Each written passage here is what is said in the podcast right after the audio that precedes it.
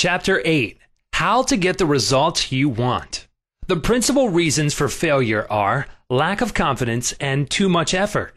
Many people block answers to their prayers by failing to fully comprehend the workings of their subconscious mind. When you know how your mind functions, you gain a measure of confidence. You must remember whenever your subconscious mind accepts an idea, it immediately begins to execute it. It uses all its mighty resources to that end and mobilizes all the mental and spiritual laws of your deeper mind. This law is true for good or bad ideas. Consequently, if you use it negatively, it brings trouble, failure, and confusion. When you use it constructively, it brings guidance, freedom, and peace of mind. The right answer is inevitable when your thoughts are positive, constructive, and loving. From this, it is perfectly obvious that the only thing you have to do in order to overcome failure is to get your subconscious to accept your idea or request by feeling its reality now, and the law of your mind will do the rest. Turn over your request with faith and confidence, and your subconscious will take over and answer for you. You will always fail to get results by trying to use mental coercion. Your subconscious mind does not respond to coercion. It responds to your faith or conscious mind acceptance. Your failure to get results may also arise from such statements as, Things are getting worse. I will never get an answer. I see no way out. It is hopeless. I don't know what to do. I'm all mixed up. When you use such statements, you get no response or cooperation from your subconscious mind. Like a soldier marking time, you neither go forward nor backward. In other words, you don't get anywhere. If you get into a taxi and give half dozen different directions to the driver, in five minutes he would become hopelessly confused and probably would refuse to take you anywhere. It is the same when working with your subconscious mind. There must be a clear cut idea in your mind. You must arrive at the definite decision that there is a way out, a solution to the vexing problem in sickness. Only the infinite intelligence within your subconscious knows the answer.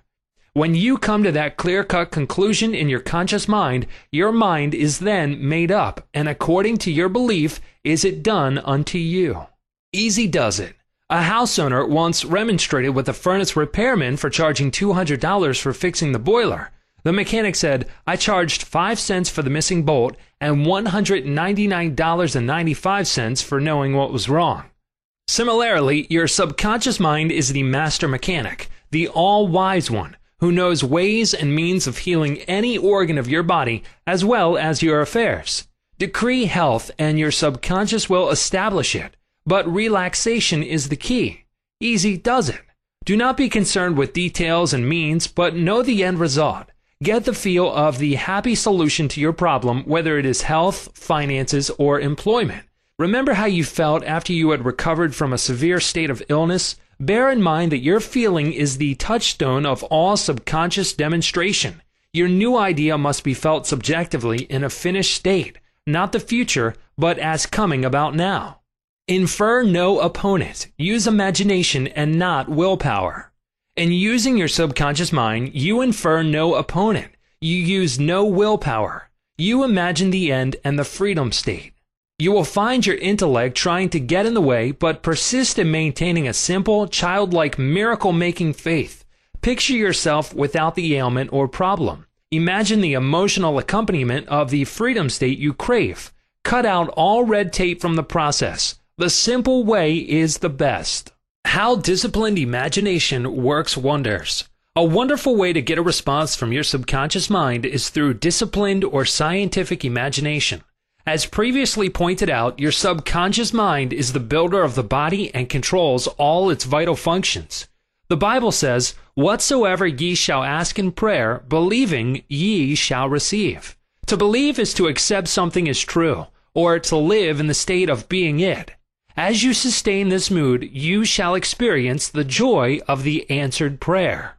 The three steps to success in prayer. The usual procedure is as follows 1. Take a look at the problem. 2. Turn to the solution or way out known only to the subconscious mind. 3. Rest in a sense of deep conviction that it is done. Do not weaken your prayer by saying, I wish I might be healed. I hope so. Your feeling about the work to be done is the boss.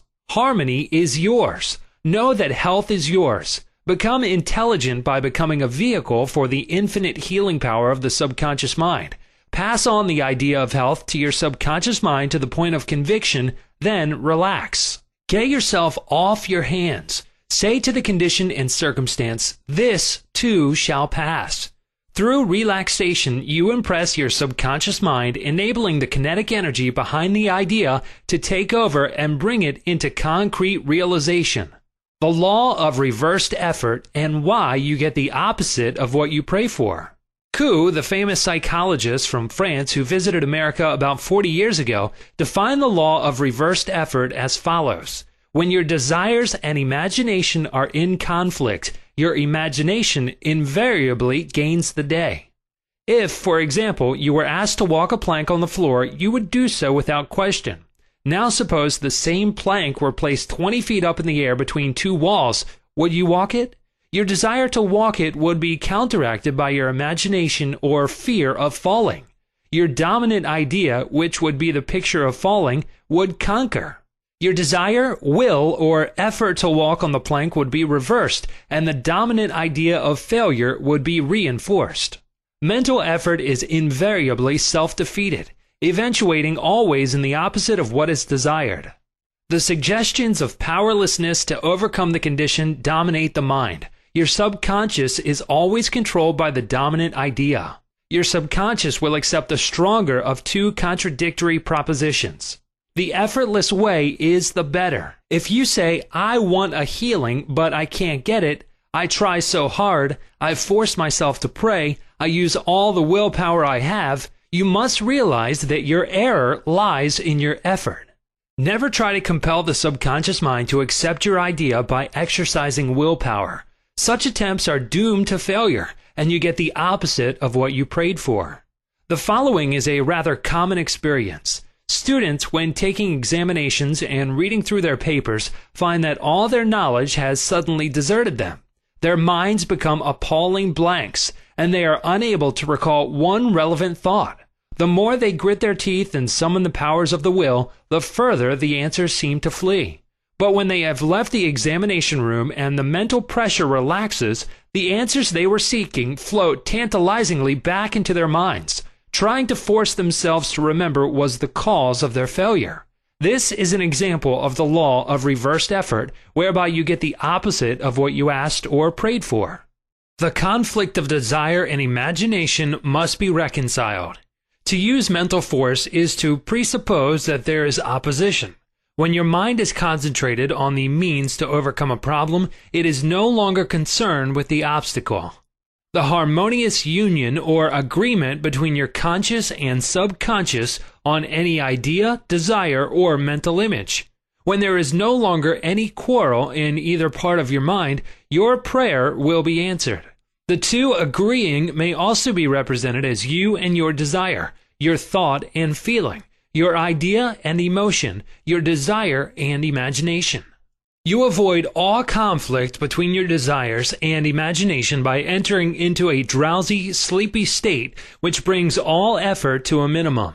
The conscious mind is submerged to a great extent when in a sleepy state. The best time to impregnate your subconscious is prior to sleep. The reason for this is that the highest degree of outcropping of the subconscious occurs prior to sleep and just after we awaken.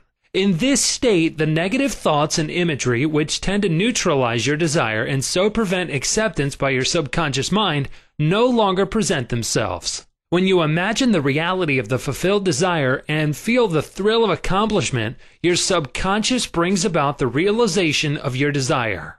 A great many people solve all their dilemmas and problems by the play of their controlled, directed, and disciplined imagination knowing that whatever they imagine and feel as true will and must come to pass. The following will clearly illustrate how a young girl overcame the conflict between her desire and her imagination. She desired a harmonious solution to her legal problem, yet her mental imagery was constantly on failure, loss, bankruptcy, and poverty. It was a complicated lawsuit, and there was one postponement after another with no solution in sight. At my suggestion, she got into a sleepy, drowsy state each night prior to sleep, and she began to imagine the happy ending, feeling it to the best of her ability. She knew that the image in her mind had to agree with her heart's desire. Prior to sleep, she began to dramatize as vividly as possible, her lawyer having an animated discussion with her regarding the outcome. She would ask him questions, and he would answer her appropriately. He would say to her over and over again, There has been a perfect, harmonious solution. The case has been settled out of court. During the day when fear thoughts came into her mind, she would run her mental movie with gestures, voice, and sound equipment. She could easily imagine the sound of his voice, smile, and mannerism. She ran this mental picture so often it became a subjective pattern, a regular train track. At the end of a few weeks, her attorney called her and confirmed objectively what she had been imagining and feeling as true subjectively. This is really what the psalmist meant when he wrote, Let the words of my mouth, your thoughts, mental images, good, and the meditations of my heart, your feeling, nature, emotion, be acceptable in thy sight. O Lord, the law of your subconscious mind, my strength and my redeemer, the power and wisdom of your subconscious mind can redeem you from sickness, bondage, and misery. Psalm 19:14.